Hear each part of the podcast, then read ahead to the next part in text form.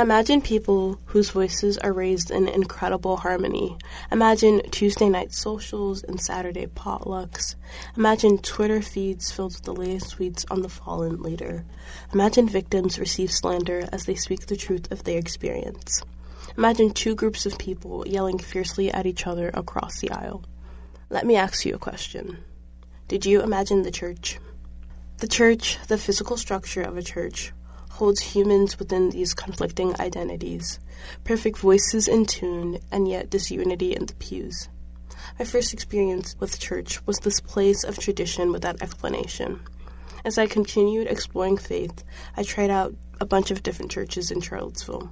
The church can so easily be perceived as this place you go to once a week, but in reality, the church is a body of people who confess faith in Jesus Christ. How that faith plays out from building to building may vary, but it's helpful to name the contradictions the church holds, even if it isn't comfortable.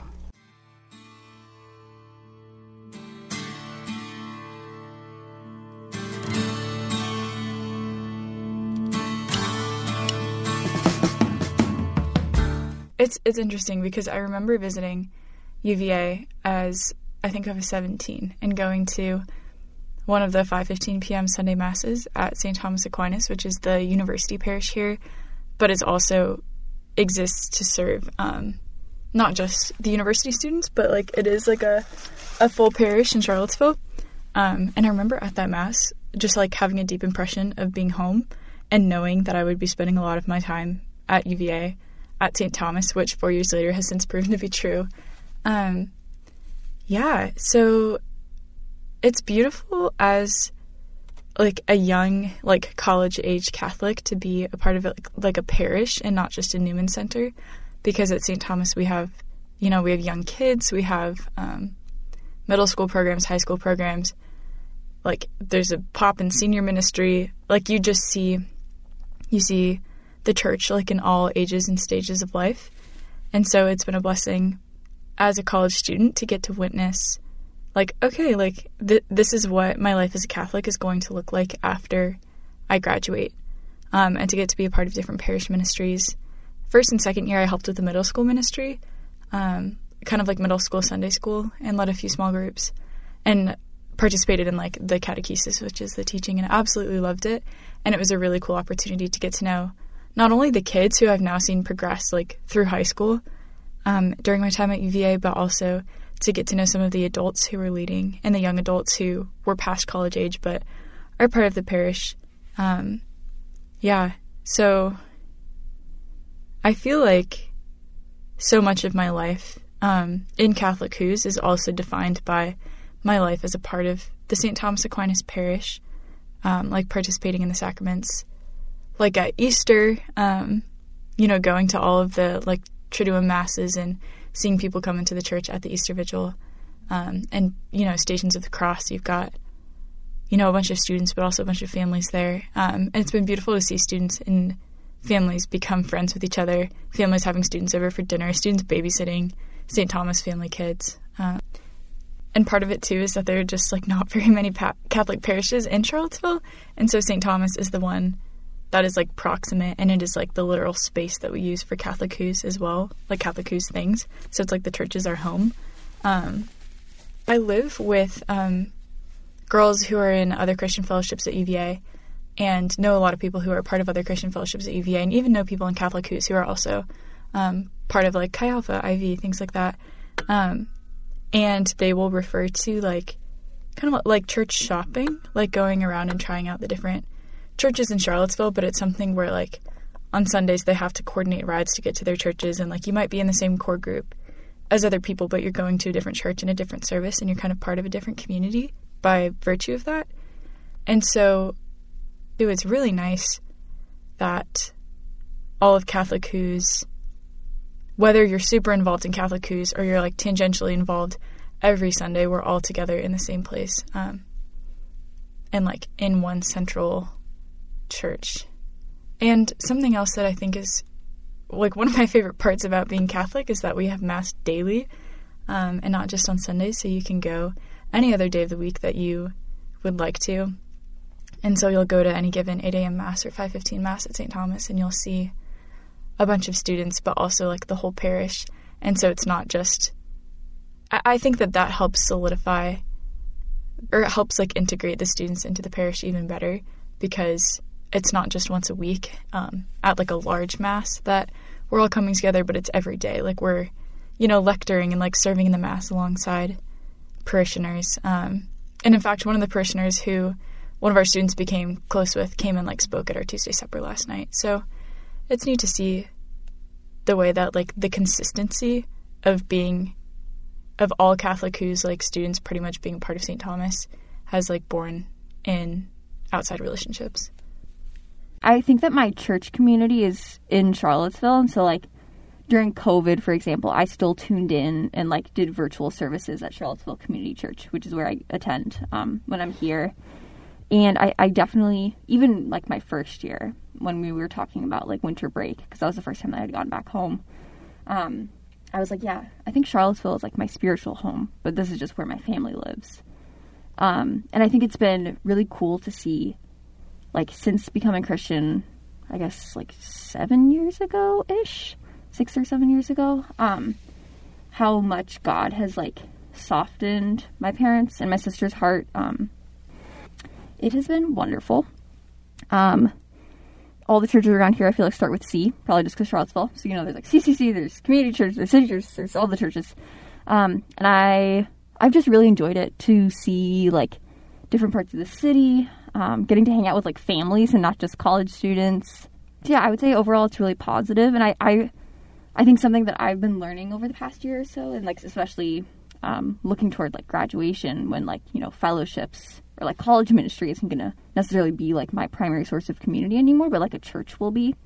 And just like what does it mean um, to be a member of a church and to be submitted um, and like be part of like that body of Christ.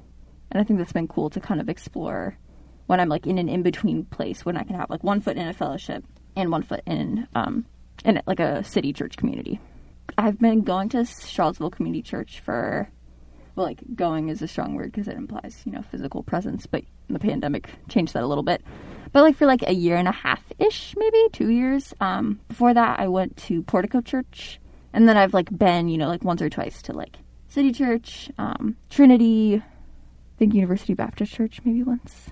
So yeah, probably not a lot actually, and that's actually something that I really enjoy. Um, is just getting to meet people from other fellowships, and I'm really thankful just getting to like kind of expand my social circles a little bit um because it's really easy to kind of fall into like homogeneity even if uh, i mean because i feel like Alpha is relatively diverse but i guess because we're all in the same fellowship we have some sort of like unifying underlying underpinning thing um and so just getting to be with like people from like Cru and navs and even some like ruf and gcf um that's been that's been cool. The same friend who brought me to IV brought me to the church that I attend. My first Sunday in Charlottesville, I went to Trinity Presbyterian Church because I didn't really know too many of the churches that were around, which is my own fault. I researched a lot and I didn't research this, which is uncharacteristic for me. But I just ended up there. And it was all right, but I, I knew it wasn't for me. It was a larger church, which, again, I look for intimate community.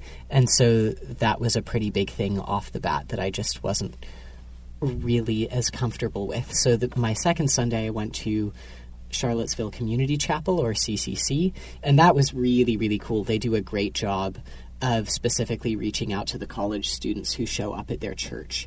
And uh, it felt really welcoming. Met some cool people, and that that was great. But then my friend the next week invited me to a place called Jefferson Park Baptist Church, and he stuck with that along with his girlfriend at the time, and I was quite close with both of them, and so the three of us attended there for um, all of the school year up until COVID hit And I, I made some really, really good friends there who were not students at UVA, as well as a couple who were doing graduate work at UVA, which w- was really cool. So just meeting more people in different sort of life stages was really important for me in terms of building a community and really feeling a part of Charlottesville as a place and not just a part of UVA.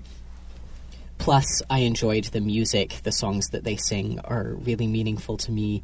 And the preaching was pretty good, though at this point I disagree with a decent amount of it some of the time. It's it's really interesting to me because over this is my third school year at UVA and I'm still going to Jefferson Park and I'm still serving that community. They had an event last weekend, and so I helped out with one of the meals that they were providing, along with this family who kind of semi adopted me when I started going going there. And so it really feeling a part of the community has been a huge piece of my church experience here, both in terms of putting myself out there to try and build those relationships and then people also just being really really welcoming. And that's that's a huge blessing to me. I've attended this church for so long now and i i believe that being grounded is so huge. And something that you'll see in my relationships within christian community and without christian community is it only matters so much having different beliefs, if I care about you as a person and you're a part of a community that, that I'm participating in and this is a relationship that I want to invest in, it really doesn't matter our differences in belief. We can have super fun conversations about points of agreement and disagreement, but the community and the commitment to the relationship is the most important thing. So that carries over from just my social circles into my church life as well it's been really funny because when I started going to Jefferson Park, uh, I was one of. I, I went with my two good friends, and there were maybe one or two other undergraduates who came semi regularly or occasionally visited. But in general, it was just us three, and it was really funny when I came back last fall when classes were in person again, and I went to church, and there was like a student row or maybe two rows of UVA students. It was really funny because I just hadn't been used to seeing that many UVA Christian community people around Jefferson Park, even though I knew a couple, as I mentioned, graduate students who went to the church with me. So it was really funny how little overlap there was when I started going and how that overlap has increased over time the pastor of the church has spoken at a few study center events, only one in the recent past that I'm aware of, but there there is some connection in the community there. And one of my friends at Jefferson Park almost came to UVA and lived in the same residential program that I'm a part of. So there are certainly connections with the community. I run into the graduate students regularly at the study center but for the most part, it's a real cool sort of overlapping but very distinct and expansive communities leading to different groups of people and different relationship trees. Because, I mean, there are so many different things that go into it, like music. I heard my sister describe the sort of modern vibe churchy music and she she's a she's a high class musician herself, so I I trust her on this. But she said that um, the music that's written for megachurch or the sort of typical non-denom non-denominational church these days tends to be more focused on soloists and bands. So it's literally written for more performance a more performance orientation than it is for a communal singing orientation, which is what you get with some of the more traditional hymn tunes.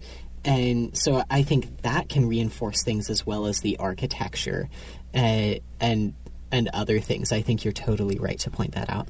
One of my favorite things to do in church is sometimes I'll, in the middle of a hymn, I will stop singing and close my eyes just so that I can hear all of the voices around me better. And it's really cool to just listen to a group of people who believe different things, have totally different lives. Some of them may not even be Christian. And here they are singing the same words and, you know, allowing for different singing abilities. They're singing the same tune. And that's just a beautiful, beautiful, beautiful thing. And something that I try to attune myself to is just this communal experience that is shared with other people because that's powerful. Bonhoeffer actually wrote arguing against anyone singing harmony in church because he believed that harmony disrupted the unison that should be present in church singing because everyone should be singing together as with one voice. And so he really didn't care about whether you could sing on pitch or not. I think that's a really good example. One of the interesting things, though, is that UVA's overachiever culture at the same time has a bit of a a bit of a response from the Christian community. A lot of the time, I've found that that my Christian community, like part of part being a part of my fellowship and such, I'm really encouraged to take care of myself and to yes pursue excellence. But often the focus it, it, sometimes the focus is even just redefining excellence and how it doesn't have to be this do everything, be the coolest person. Um, and I, I think that's really refreshing, though certainly there is also the current, even in Christian communities, of, oh, you need to lead a small group and you need to be on C team or or whatever it is. So there there's a lot of things like that for sure.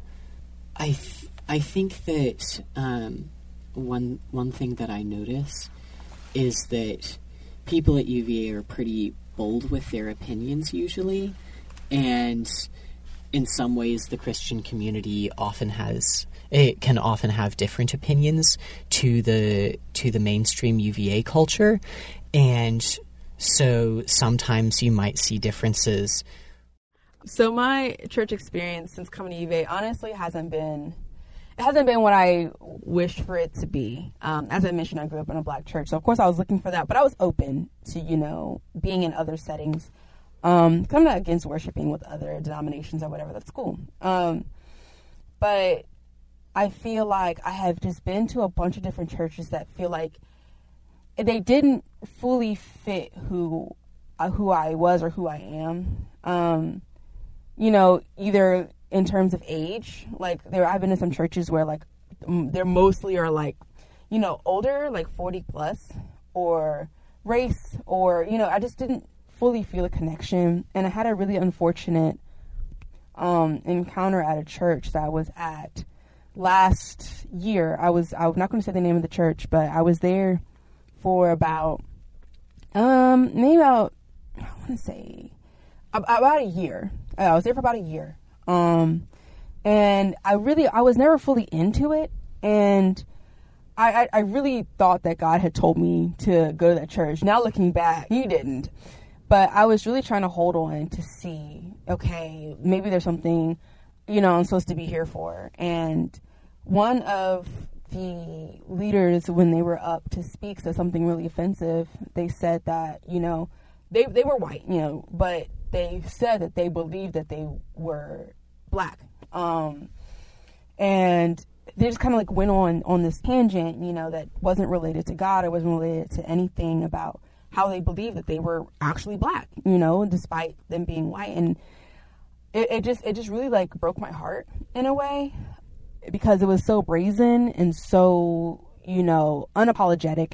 And I know that God calls us to be, you know, to to forgive and to give grace, but that's still something that I'm trying to wrestle with, even though that happened uh, a year ago at this point, it, it's still something that like it, it, scarred me. You know, it it was it was traumatic to to witness that and to you know see the reaction and when I left, another person there it felt like they had tried to weaponize God against me in my decision to leave, and I just I just did not feel you know accepted. I didn't feel I didn't feel seen or safe or loved or any of those things. So I left, and I, I was away from an organized church here for about a year after that, and I now I'm going to Victory, and it's, it's been a better experience. Um, I am in a small group now, predominantly minority, mostly like young twenty somethings. You know, we're in the same place in life, and it's it's been really insightful. It's been really good. I actually just started coming consistently um, this past October.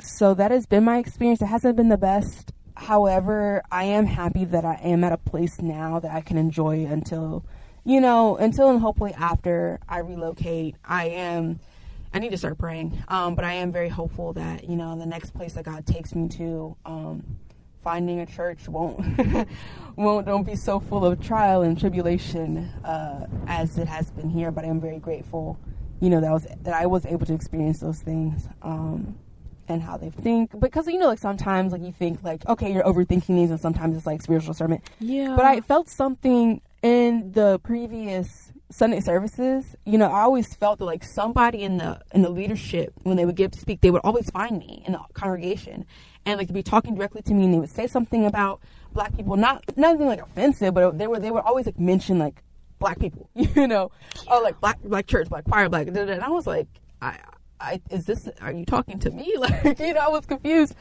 And I, I remember saying, okay, maybe it's just, maybe it's just me. That's, I feel like that's how I give grace is saying like, okay, maybe it's just me.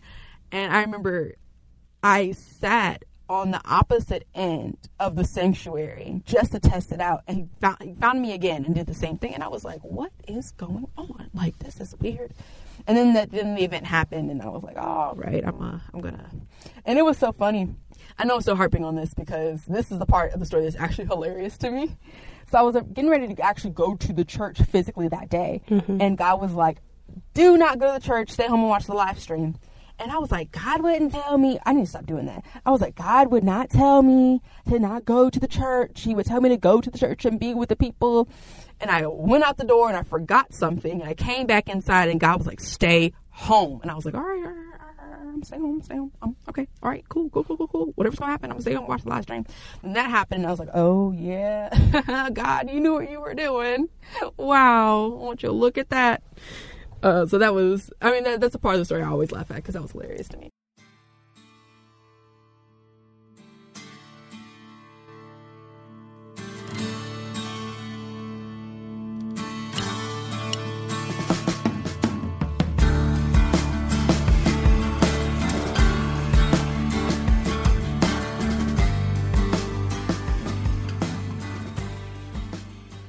We desire for church to be can often fall short of our expectations. And now then, we must reckon with reality. So, what happens when church doesn't go according to plan or it takes a lot longer to settle into, or even where we land isn't quite the perfect fit? There is no perfect church, but it's tempting to go out seeking the ideal community because that's what we long for. We long for perfection, and then reality slaps us back in the face. After a bad church experience, we're forced to reckon with our desires and how they were unmet. Our emotions rise to the surface and we feel deeply. How then do we shake off the dust of our pain and continue on in hope and peace? How do our expectations adjust to what we've really seen and heard? How can we carry the good and the bad, not looking at one and overlooking the other? The conception of church is one to celebrate and be critical of. We delight in its joys of community, providing a diverse range of people to learn from. But often the church is a vehicle for prejudices and dehumanization. Instead of care being the defining aspect of the church, biases and bigotry are to be blamed. Whether you imagine a group of people reciting a creed of faith or people who throw stones after scandals, I hope you walked away with more details to fill in the picture of your mind on church. Thanks for listening. If you enjoyed this episode and would like to help support the podcast, please share with friends. If you have any questions, please feel free to reach out on LinkedIn or by email. And see you next time on When Reality Hits.